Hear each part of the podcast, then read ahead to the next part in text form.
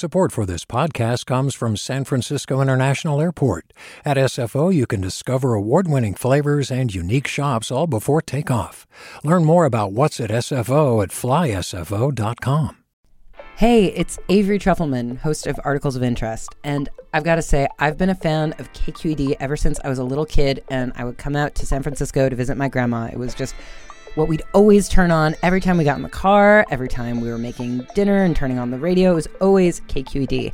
And then over the years, I've become a massive fan of KQED podcasts because this is local reporting at its best. These are answers to questions you've always wanted to know, interviews with exciting, unusual voices, necessary journalism, all told with love and care and artistry. And did you know that a majority of KQED's funding actually comes from members? It's just people like you and me supporting the programs they love, while also getting access to cool events, behind-the-scenes footage, and so much more. If you want to sign up and be a part of this amazing community, visit donate.kqed.org/podcasts to become a member today. That's podcasts with an S.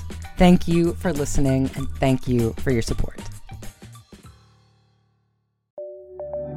From KQED.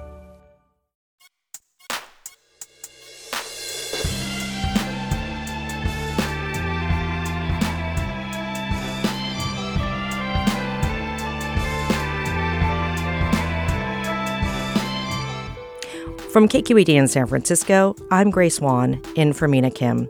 Coming up on Forum, while working on a project as a graduate student at MIT, Dr. Joy Buolamwini noticed that the facial recognition technology she was using did not register her face.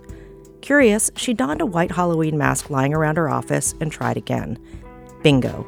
The computer responded. What Dr. Buolamwini discovered was not a glitch in the code, but a troubling bias that had been baked into the system. In her new book, Unmasking AI, Dr. Buolamwini writes about how this discovery led her to a career of digital activism. We talk to her after this news.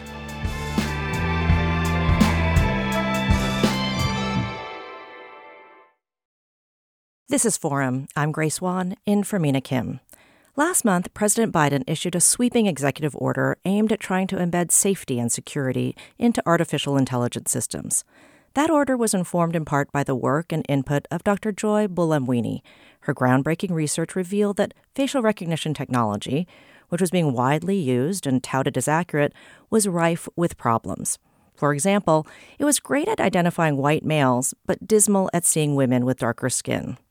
This work, coupled with her research on algorithmic bias, has helped reframe considerations around artificial intelligence.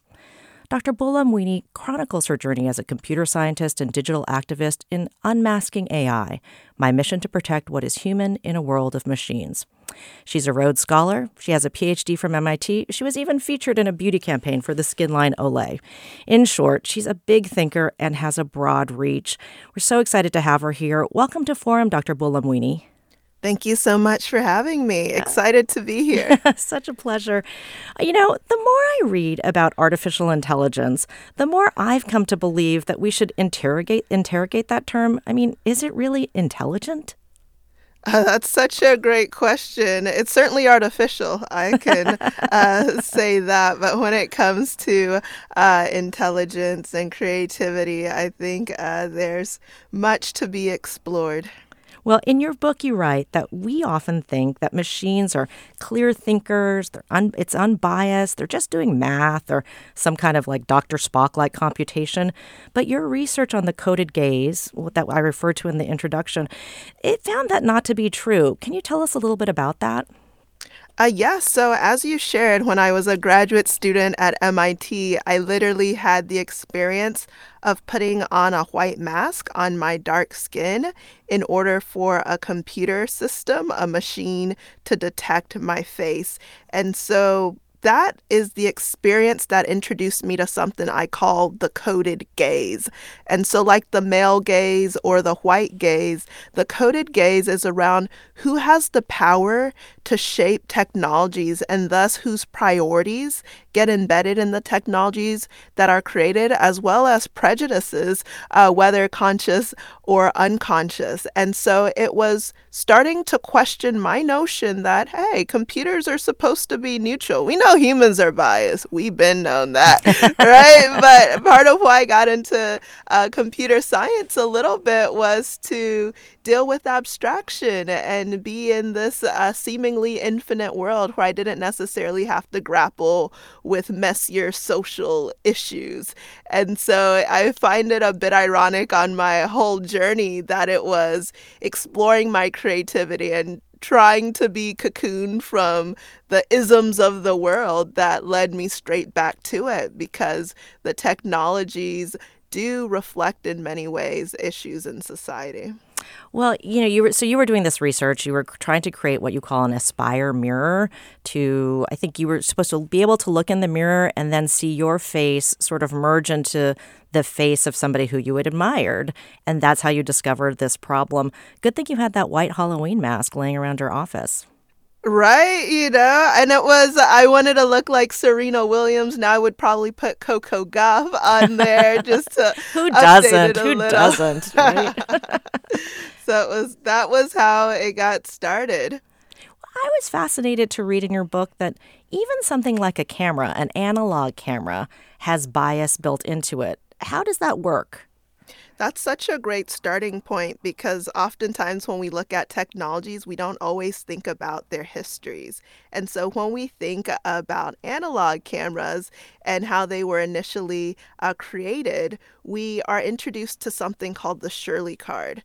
So with initial cameras, when you were using chemicals in order to develop film, the chemicals had to be calibrated to expose the film. And in order to do that, they had a standard. And that standard was an image of a white woman named Shirley. There were others, but it ended up being better known as the Shirley card. And so literally the point of reference, right, whose priorities, whose preferences was made to be optimizing for people who looked like what was represented on the Shirley card, so for lighter-skinned individuals. And it was actually furniture companies and chocolate companies, they complained, right? We're not seeing the differences between the milk chocolate and the dark chocolate. I want to see that fine grain in the mahogany. Dark people got a windfall, Next thing you know, you're seeing companies advertising, so good it can shoot a black horse at night. I'm like, well, I guess that means I can be detected.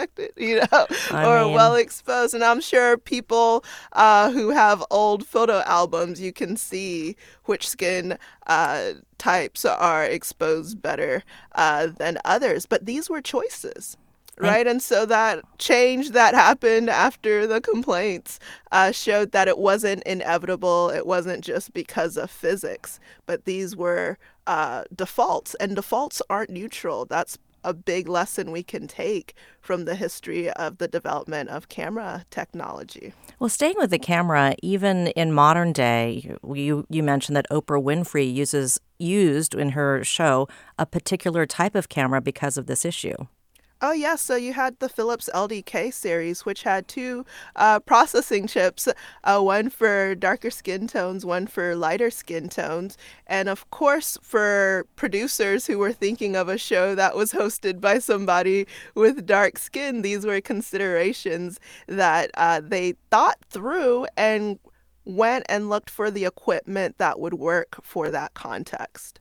Well, you mentioned that when you discovered this problem of being recognized by this computer technology, you didn't necessarily want to take up the cause of this. You were initially a little hesitant to go down this research path. Why is that? Oh, many reasons. One, again, I got into computer science to avoid messy human issues. So this was taking me away from avoiding messy human issues, racism, sexism, colorism, ableism. Oh, my goodness. This is not what I thought I got myself into. So I was so enamored by the idea of building the technologies of the future, building robots. And that's really how I started as a tech optimist. And in many ways, I still am. So doing this research was really having to acknowledge for myself that this field I love didn't embrace me in the ways I would hope. And I also was warned by well-meaning colleagues around me that if I did this type of work, I might be pigeonholed, I might be attacked, and it could be a risky career move. And I can't say they were wrong. Attacks did come. It did help that I had aspirations of being a poet, so career-wise, it was already going to be a bit of a precarious path for me. Well, we're definitely going to get into that, but I wanted to break down that term facial recognition because, as you say, it's sometimes a misnomer for what we're really talking about. There's facial verification, there's facial identification. Can you explain the difference and why that difference is important? Sure. I like to use the term facial recognition technologies, plural, as a way of emphasizing there are many ways a computer or a machine can analyze a human face. And the first type that I think about is really face detection. So this is what wasn't working for me when I was a grad student at MIT, trying to get my Aspire Mirror project to make me look like Serena Williams, and my face wasn't detected. So I think of it as answering the question, is there a face? In my right. case, it was no, but the white mask was there. So that's face detection.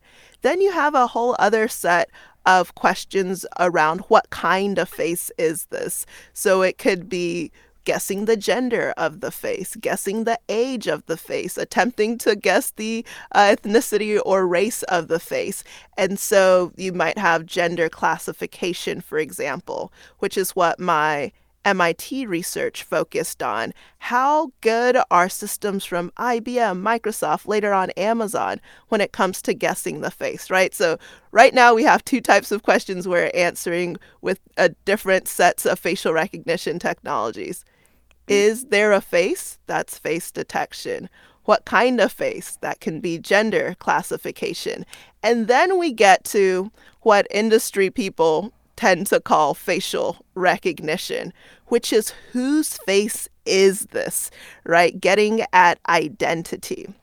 So you asked earlier, what's the difference? You might have heard terms like verification or identification. So there are two main flavors of facial recognition. The first type is facial verification, one-to-one matching. Think about unlocking your phone. That's an example. And then this is the one that gets the headlines, the kind you might see in Mission Impossible, where it's one-to-many detection. So there's a surveillance camera, there's a grainy image, and then out of nowhere, is that Tom Cruise? Right. That is facial identification, one-to-many. And the reason I share the differences throughout the book is those definitions matter when we start to talk about policy and we start to talk about regulation. If you, for example, only regulate facial verification, then you still have tools for mass surveillance. So you could say one-to-one matching, we're saying we're going to regulate that, but it's fine for police to look at, let's say, surveillance footage, right? If you say we're only going to do facial identification, then uses like the IRS adopting a face verification vendor would not be under that type of legislation. And then you also have instances where people might want to do digital profiling, essentially searching people's faces by gender, by skin color, even things like do you have a beard or not. So there are other areas we would want to put in protections, right? So it's really important that we have a broad understanding and broad enough definitions around facial recognition technologies when we're discussing it. So right. Areas of harms don't fall through the cracks. Well, we're talking with Dr. Joy Buolamwini about our new book, Unmasking AI, which chronicles her efforts to put humanity into AI. We'll have more after this break.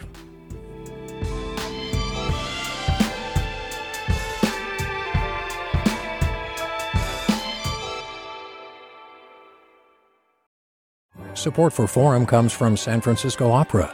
Set 10 years after a school shooting, the critically acclaimed opera Innocence takes us into a complex emotional journey where our understanding of innocence and guilt is constantly upended. Kaya Sarriaho's ethereal score collapses the past into the present as a community of survivors grapple with how to move forward. Don't miss the highly anticipated American premiere of Innocence, June 1st through 21st. Learn more at sfopera.com. We've all got those parts of our house where the internet just won't go. Well, if you had wall-to-wall Wi-Fi from Xfinity, you could worry less about dead spots. Because with wall-to-wall Wi-Fi from Xfinity, you get fast speeds, reliable connection in every room, and power for all of your devices, even when everyone's online. That's wall-to-wall Wi-Fi, only with Xfinity. Restrictions apply. Not available in all areas. Actual speeds vary. Welcome back to Forum. I'm Grace Wan, in for Mina Kim. We're talking with Dr. Joy Buolamwini. She has a new book, Unmasking AI, which chronicles her efforts to bring humanity back to technology and her fight for algorithmic justice. Dr. Buolamwini is a Rhodes Scholar. She holds a PhD from MIT, and her cutting-edge work on the pitfalls of facial recognition technology led her to found the Algorithmic Justice League, which seeks to root out algorithmic bias. And, we want to hear from you. Have you been misidentified by facial recognition technology? What happened? And have you used image generators like DALL-E or Stable Diffusion XL?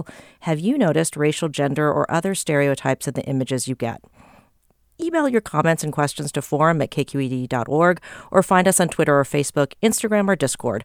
We're at KQED Forum, or give us a call now, 866-733-6786. That's 866-733-6786.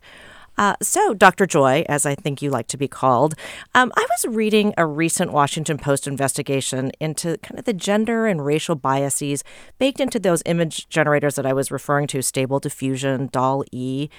These are apps that allow you to enter terms like attractive person, and then you get AI-created images. The investigation found that the apps produced mostly images of white women as attractive. I know you're familiar with these. Tell me a little bit about what accounts for this bias in them and the harms that they cause. Absolutely. In addition to that Washington Post piece, I think your listeners might also be interested in a piece that Bloomberg News did with Stable Diffusion, where with Washington Post, they were looking at attractiveness. Here, Bloomberg was looking at low-paying jobs and high-paying jobs. So when they gave prompts for high-paying jobs, let's say CEO or architect, those images produced were overwhelmingly white men. And then when they gave prompts for low-paying jobs, those tended to be more people of color and more women. So roles like social worker, fast food worker.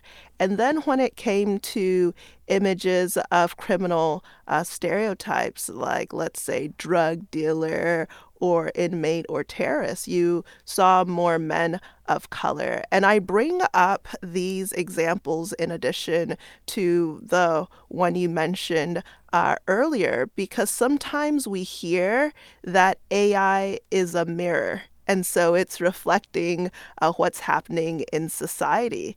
And what this Bloomberg News piece showed is that AI can be a kaleidoscope of distortion. And let me tell you what I mean by that. So going back to prompts for high-paying jobs, one of those high-paying jobs was show me an image for an architect. And even though in the U.S. women make about 34% of architects, the model only showed women as architects around 3% of the time. And so this is not just reflecting society, it's actually regressing. And I'm not saying we had reached parity yet, but it's extremely concerning when the technologies that are meant to bring us into the future are actually taking us back to the past. And to your question, how does this happen? Oftentimes it happens because of the types of images that are used to train these systems. And so you might hear the term machine learning. when people talk about how AI is created. And machine learning means having a set of data that an algorithmic system, an AI model, machine learning model, is trained on. So if that data is not representative of the world, then you're going to get these skews. And then these skews can be amplified, like what we were seeing with the representation of architects, or what we've seen with facial recognition technologies that show bias towards people with darker skin, or bias towards more elderly people as well. I think this is what you say in your book, is that data is destiny, that the system is as good as the inputs that we put into it. So is getting better data the answer to solving these issues? I initially thought of technical solutions to what I viewed as technical problems, right? So just like you're saying, okay, if data is destiny and we have skewed data sets, why don't we just make the data more inclusive? Problem solved. And as I was going down that path, I actually came to understand it was more complicated than that, one on the technical side, but also on the social side. So I'll start with the technical side. Many existing data collection processes for training AI systems work by scraping data that's readily available. So that means people are not being asked for consent. And in the book, I talk about how when I learned to do computer vision, I was complicit in these practices. If the data was online, it was there for the taking. And if I asked my colleagues, should we get more permissions? I got the sharp elbow, like, why are you going to make our life harder, right? Take the exemption and run. Do your job, kid. You know, so I struggled with this even to understand, oh, I can take the images of people's faces, put it in a data set, and do my research without even really being required, right, to ask them. And so there are issues of privacy and consent when it comes to any type of data collection efforts involving humans. And so there's that piece of it. So it's not just, let's go get the data. And I believe Google came under fire when it was reported one of their subcontractors to diversify their face data sets was getting images of the faces of homeless people. So as you can see, there can be problems just with the actual gathering of the data itself. So how the data is gathered is important. But then we want to think about the societal impact. And I like to keep in mind the phrase, accurate systems can be abused. So let's go back to facial recognition technologies. If we had accurate facial identification, which we don't, we now have created very powerful tools for a surveillance state, for authoritarian government, right? So yes, you can say my phone is tracked, etc. You can leave your phone at home. Your face, a little bit harder, though in LA, I don't know. But that aside, right? And so I really had to grapple with not just how accurate are systems, but how are they being used? And are they being used in ways that benefit society or harm society? And who gets to reap the benefits and who has to endure the burdens? And so I came to understand this work not from a technical lens, which is what I was initially trained to do as a computer scientist, but more from a socio-technical lens as well, questioning the processes, questioning the power dynamics, questioning potential abuses and current abuses as part of the entire analysis of developing AI systems. Well, we're talking about the bias that's baked into artificial intelligence with Dr. Joy Buolamwini.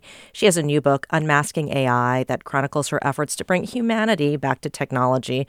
She's done some cutting-edge research on this. She's advised President Biden, and we're going to talk about the executive order soon. But we want to hear from you. Have you been misidentified by facial recognition technology? What are your questions for Dr. Joy? And are you somebody who works in AI or tech? How do you talk about, think about, or code against bias? Email your comments or questions to forum at kqed.org, or give us a call now at 866-733-6786. That's 866-733-6786. So you were talking about, you know, what you're trying to do to make sure that the data is, it's not just about data, but it's, you know, we're looking at a multifaceted way to handle the problems that are inherent in these systems. And I was curious about another aspect of your work. When you're saying about protecting ourselves against AI, you noted that there's this tendency, what you call long-termism, where people look at AI and say, oh my God, the robots are coming for us. This fear, possibly fueled by fact, possibly fueled by science fiction, that AI will allow computers to take over our world. Is that a concern you share? I do not believe in super intelligent systems taking over the world Terminator style. Phew. Okay, good. I'm glad we got that out there. However, I am concerned about systems like lethal autonomous weapons. So even with the AI systems that we currently have, think about a drone with a gun with facial recognition.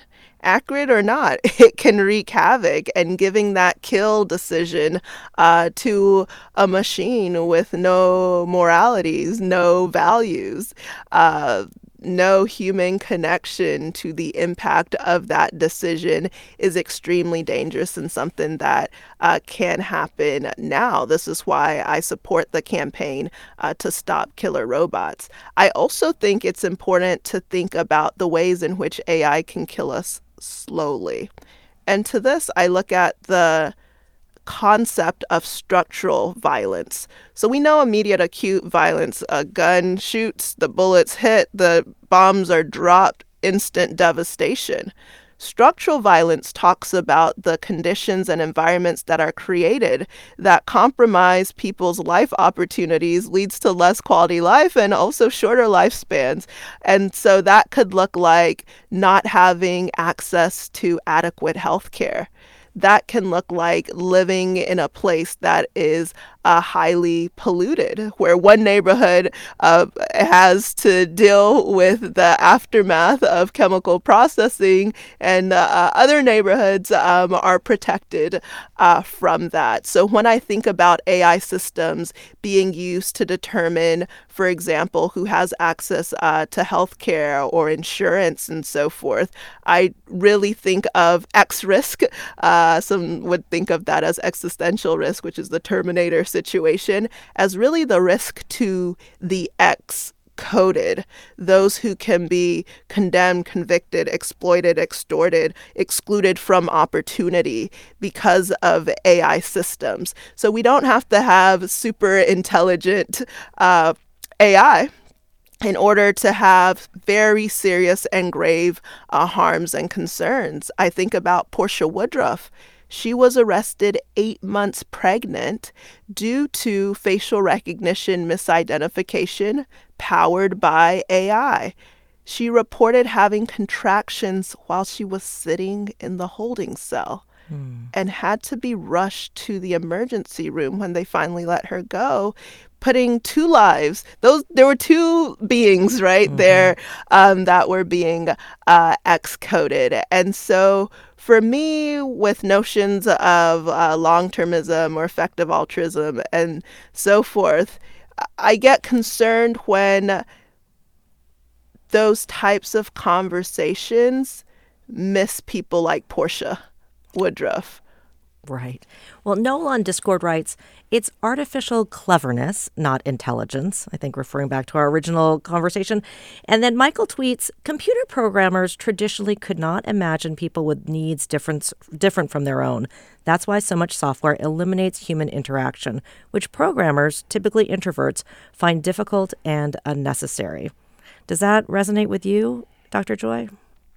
I definitely hear what is being said in terms of who are the people building these systems and what are their experiences of life, right? You know, what might, let's say, 20-something software engineers conceive of as being a priority versus somebody in their 70s or their 80s. And so I do think looking at the creators of technology and asking if they reflect society, if their life experiences reflect society as well. Because oftentimes in the work that I was doing with auditing AI systems, when I would talk shop with these tech teams, I didn't find evil doers behind the terminal trying to hurt people. Oftentimes it was, oops, my bad. I didn't really think about that in some cases. And in other cases, which I think we really have to grapple with, I remember somebody who was in charge of quality assurance for a biometric company, right, the type that might do facial recognition and so forth, reaching out and sharing, I guess, confessing, you know, we get all kinds of reports at AJL, but saying that while they were doing that work, they knew these systems didn't work as well on certain groups of people, dark-skinned people in particular, but to add those checks would have made their job harder. And so they decided to ignore it. So sometimes it is ignorance, sometimes it's intentional deprioritization. Both are issues and both are still commentary of who has the power to decide. Right. Who is in charge of the companies, who's in charge of the product teams, and who's also implementing. Well, before our next break, I want to bring in a caller, Ariel from San Francisco. Welcome to Forum. Thank you. Thanks for the conversation.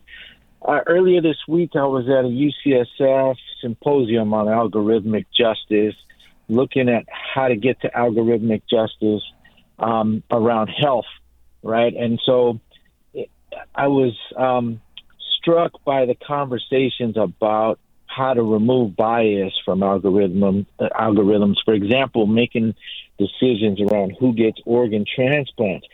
And what I was worried about is, you know, if we make decisions about organ transplants, folks who have already benefited from structural advantage for years will then again benefit, right, if the algorithm decides that's where the organ will survive longest, right? And so my question is, how do we get to algorithmic justice and not just algorithmic equality, which would end up perpetuating injustice and inequity by saying let's start from an equal playing field when we're all walking in with advantages and disadvantages that have been structured a long time ago? What a great question, Ariel. Thanks for joining our conversation. We have a minute before the break, Dr. Joy. So it's a big question. So break it down for us. Yes, I think this question of triage cannot be outsourced to automated systems, as tempting as that is. And I would underscore the fact that parity, statistical parity, right? Just everyone gets the same thing through an AI system does not address structural inequality. And so it does mean we can't just look at technical solutions. We have to have a socio-technical lens. And at times, that can be a choice of prioritizing groups that have been historically and currently marginalized. So I think that's a great question, and it comes down to our values. Well, we're talking with Dr. Joy Buolamwini about her new book, Unmasking AI, and we're getting at issues about justice, fairness in the technology that's embedded in artificial intelligence, and we'd love to hear from you. Do you work in AI or tech, and how do you talk about or think about these issues or code against bias? And have you been a victim of wrong facial technology, misidentified? What happened to you? You can email your comments and questions to forum@kqed.org or find us on Twitter, Facebook, Instagram, or Discord. We're at KQED Forum. And as always, you can give us a call now, 866-733-6786. That's 866-733-6786. Pick up your phone. Hopefully it correctly identifies your face and unlocks, and give us a call now. More after this break. I'm Grace Wan, in for Mina Kim.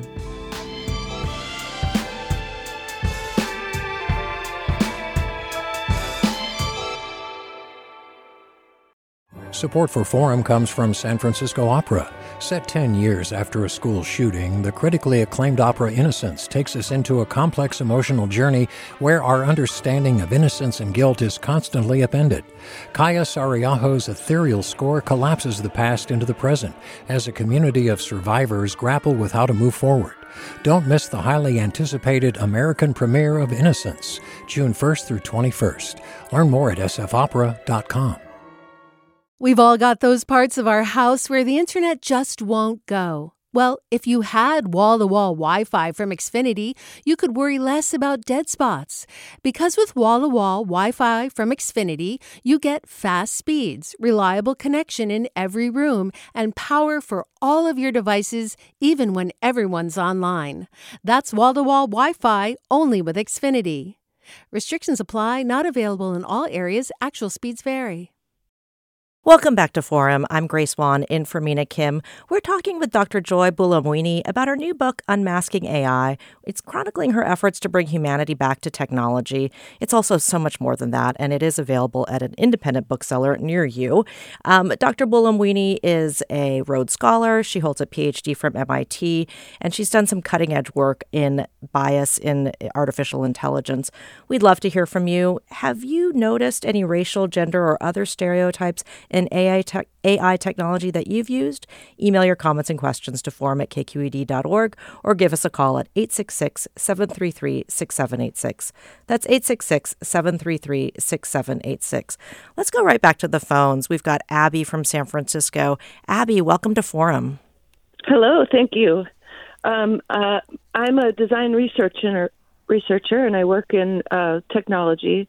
And there's a lot of hype about AI and all the benefits it's bringing us. And I'm also very aware of the potential issues and the problems. But sometimes when I bring it up, it's kind of pushed down, as in like, oh, you're a worrywart, you're worrying too much. So I wonder if there's ways that you can, ways that you've done or you suggested to bring up the potential problems and the things that we need to mitigate before harms are done in this context where everything's so hype about, here, let's just move forward and gain the value from this. Such a great question, and partly why I wrote the book, Unmasking AI. So there are examples people can turn to and a shared understanding of what the risk and immediate harms are. An approach I take when I am in a place where the conversation is about the potential of AI, just even on Tuesday, I was in a conversation for the book talk with Sam Altman of OpenAI. And so there was a lot of conversation about the potential possibilities. To bring in the pitfalls, what I tend to do and what I did in that conversation is to give immediate examples that people can draw lessons from. So, for example, I really believe that the hype around AI, regardless of its capabilities, leads to beliefs, leads to pressure that then hurts what an organization is attempting to do. Case in point. The National Eating Disorder Association, NEDA, they bought into the hype of chatbots being able to replace humans. And so after their call center workers unionized, they decided to fire some of them, if not all of them, and replace that functionality with a chatbot. So I think it was mid-May, you get a headline, NEDA call center workers replaced by chatbot. This is the future. It wasn't even a week later that the headlines changed because the chatbot that was adopted was actually giving people with eating disorders advice and information known to make eating disorders worse.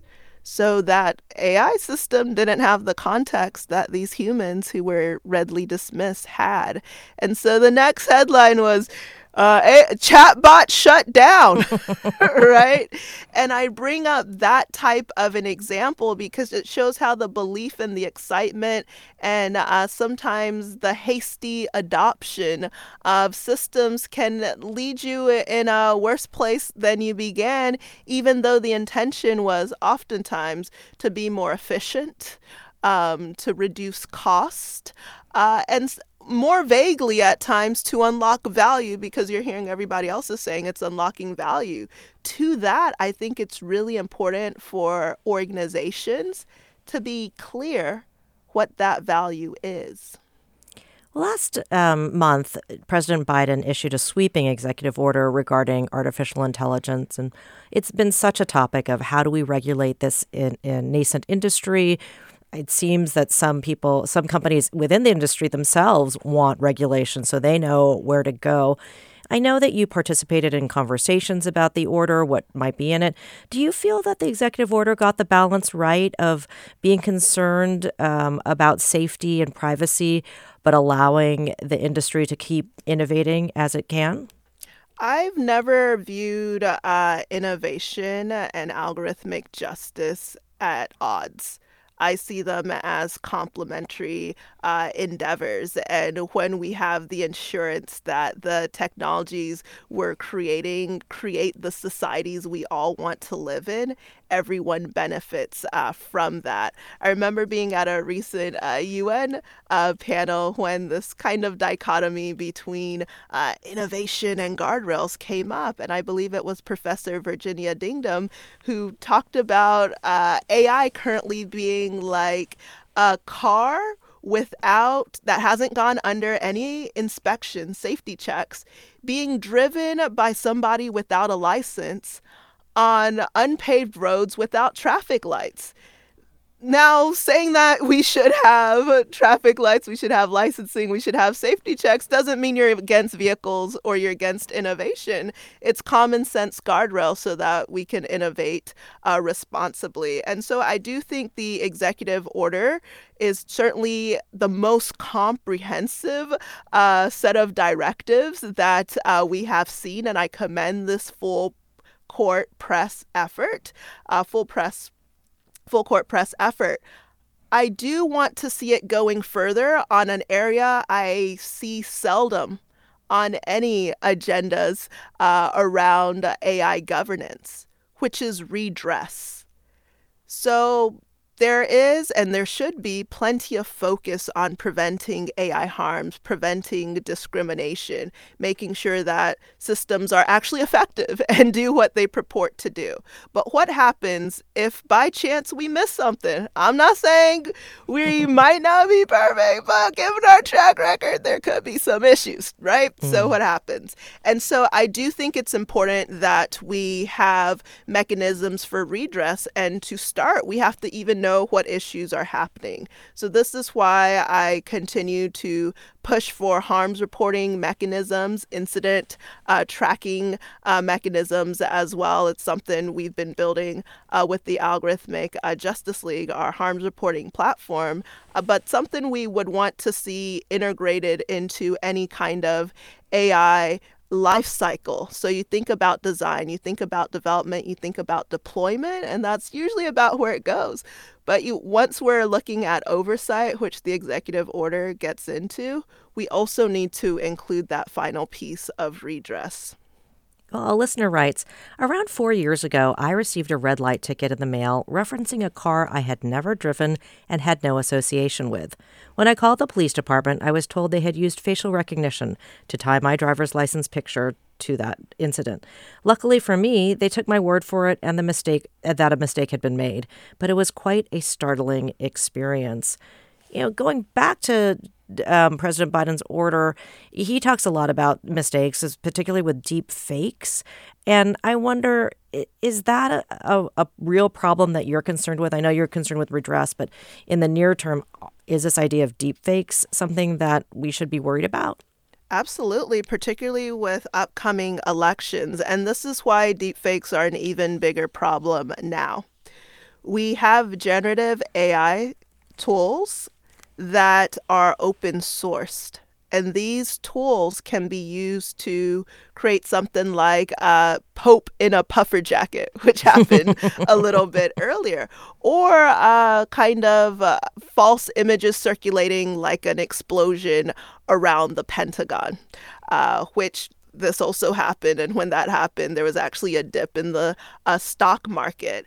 And so what has become even more dangerous is with open source tools, many more people can create this type of false information, synthetic media, at a pace that they weren't able to do so before. So it's not like this wasn't happening, but it would take weeks, not seconds, if not months, to create the levels that we're seeing now. And so I do see why you have the Biden administration and others pushing for things like watermarking or content credentialing as well, because we're starting to move towards an age where our information ecosystems are populated with synthetic media, which makes it difficult to believe what we see with our eyes and hear with our ears. You talked earlier about the difficulties in, creating data. Some of them are the fact that these machine learning systems go out and sort of trawl the internet to get the information that they need. Certain authors have a copyright suit pending saying, hey, you can't use our work to inform ChatGPT and the like. Do you think that that's a fair claim to make, that the way we get data, how we aggregate it, we should be very careful about that? And some people should have their data protected against being used in these big data sets? Absolutely. I think it's a fair concern and one I grapple with as a person who has scraped data, and then one I empathize with even more as a new author, new member of the Authors Guild. I also recorded the audiobook for Unmasking AI and was so privileged to work with Tavia Gilbert, a voice actor who's done over 500 audiobooks. So as we were recording the audiobook, I was also learning about voice actors. Eventually, I joined the National Association of Voice Actors, and I went to an FTC convening that was about the impact of generative AI on the creative economy. That's when I learned about these associations. And what they were pushing for, I believe, is so critically important for companies like OpenAI and others to not just consider, but implement. And ultimately, I think it's going to have to come down to the government setting in regulations and legislation that compel the 4 C's that were raised. The first one, consent, then compensation. I think people are rightfully upset to say, wait a second, my copyrighted data helped to make these powerful AI systems better. This company just got how many billions of dollars? And I don't get it. Are there data residuals? What's happening, right? The consent piece, it's not enough to opt out after a model has been trained, and that's also a lot of extra work on that artist. The control component, I think, is really crucial because it talks about agency. Some people may want to engage with these technologies as part of their creative practice. And if you have ethically made AI tools, I support that. And I think also it's important to talk about credit. There is so much ghost work and hidden labor that goes behind artificial intelligence. That artificial piece is crucial here. So we think about content moderators, like those in Kenya being paid less than $2 an hour to look at horrific images to attempt to detoxify some of these systems. In the book, I write about the notion of D3, deep data deletion. What would it look like to actually delete models that were trained with uncompensated data, contested data for sure? Some would say, and as they do say in the lawsuits, stolen data. Well, you're listening to Forum. I'm Grace Wan, in for Mina Kim. Dr. Joy, will AI ever get good enough such that you would be comfortable for like a law enforcement unit to use facial recognition technology? Or are the other aspects of our social system so problematic that we'll never be in that space? Again, accurate systems can be abused. So accurate facial recognition in the hands of law enforcement that's already primed to racial profiling or not well equipped to contend with people with mental health issues. I do not think upgrading the tools does not change the flaws of the system.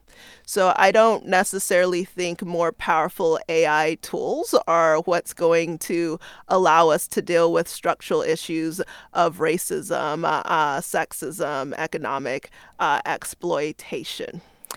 You know, one thing in your book is about your research and about the kind of weighty issues that face us as we contemplate more artificial intelligence in our lives, but it's also a memoir. And you write about your academic career that you've often been called a poster child of progress. I mean, you're certainly incredibly well credentialed. You have a Fulbright, you're a Rhodes Scholar, your PhD is from MIT, and you're the third generation in your family to hold a doctorate. Could you talk a little bit about what that feels like, the idea of tokenism and exceptionalism?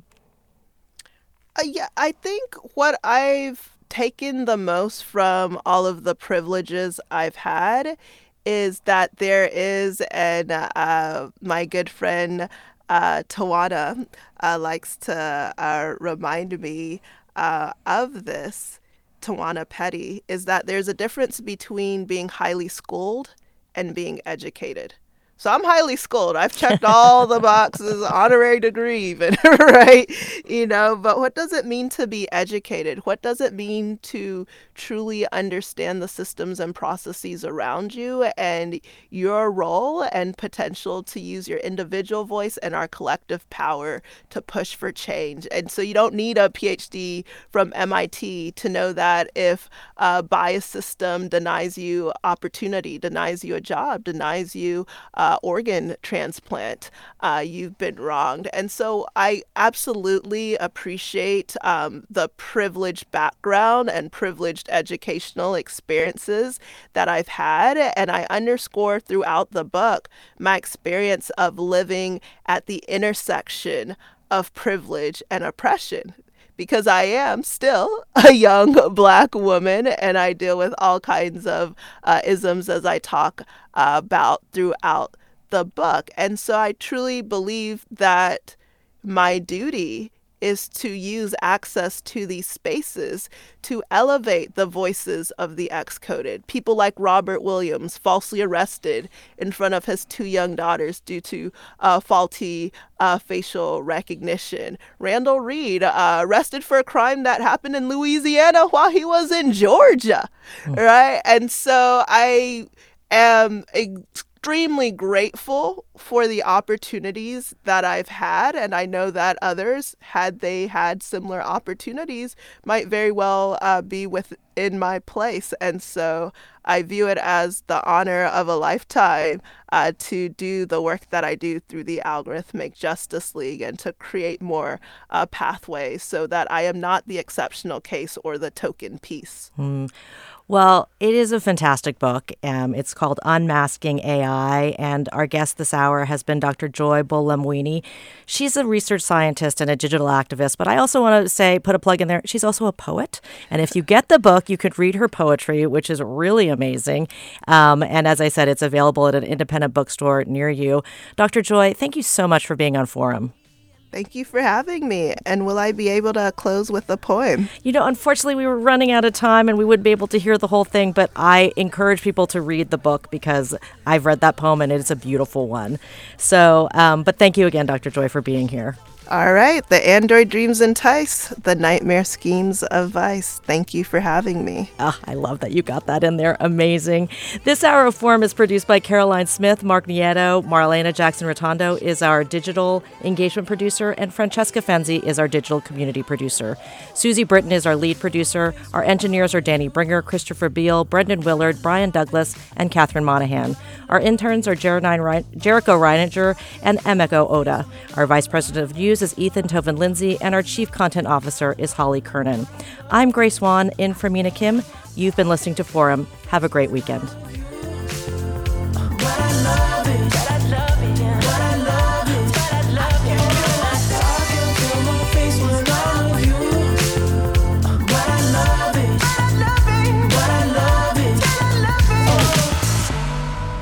Funds for the production of KQED's Forum are provided by the John S. and James L. Knight Foundation, the Generosity Foundation, the Germanicos Foundation, and the Heising-Simons Foundation. Support for Forum comes from San Francisco Opera. Set 10 years after a school shooting, the critically acclaimed opera Innocence takes us into a complex emotional journey where our understanding of innocence and guilt is constantly upended. Kaya Sarriaho's ethereal score collapses the past into the present as a community of survivors grapple with how to move forward. Don't miss the highly anticipated American premiere of Innocence, June 1st through 21st. Learn more at sfopera.com. We've all got those parts of our house where the internet just won't go. Well, if you had wall-to-wall Wi-Fi from Xfinity, you could worry less about dead spots. Because with wall-to-wall Wi-Fi from Xfinity, you get fast speeds, reliable connection in every room, and power for all of your devices, even when everyone's online. That's wall-to-wall Wi-Fi, only with Xfinity. Restrictions apply. Not available in all areas. Actual speeds vary. All over the country, we need to improve reading in Wisconsin. Schools are changing the way they teach reading. I'm calling for a renewed focus on literacy. We have gotten this wrong in New York and all across the nation. And it's happening because of a podcast. I think your podcast has changed my life. And I'm going to share this podcast with everyone I meet. Sold a Story investigates how teaching kids to read went wrong. New episodes of Sold a Story are available now.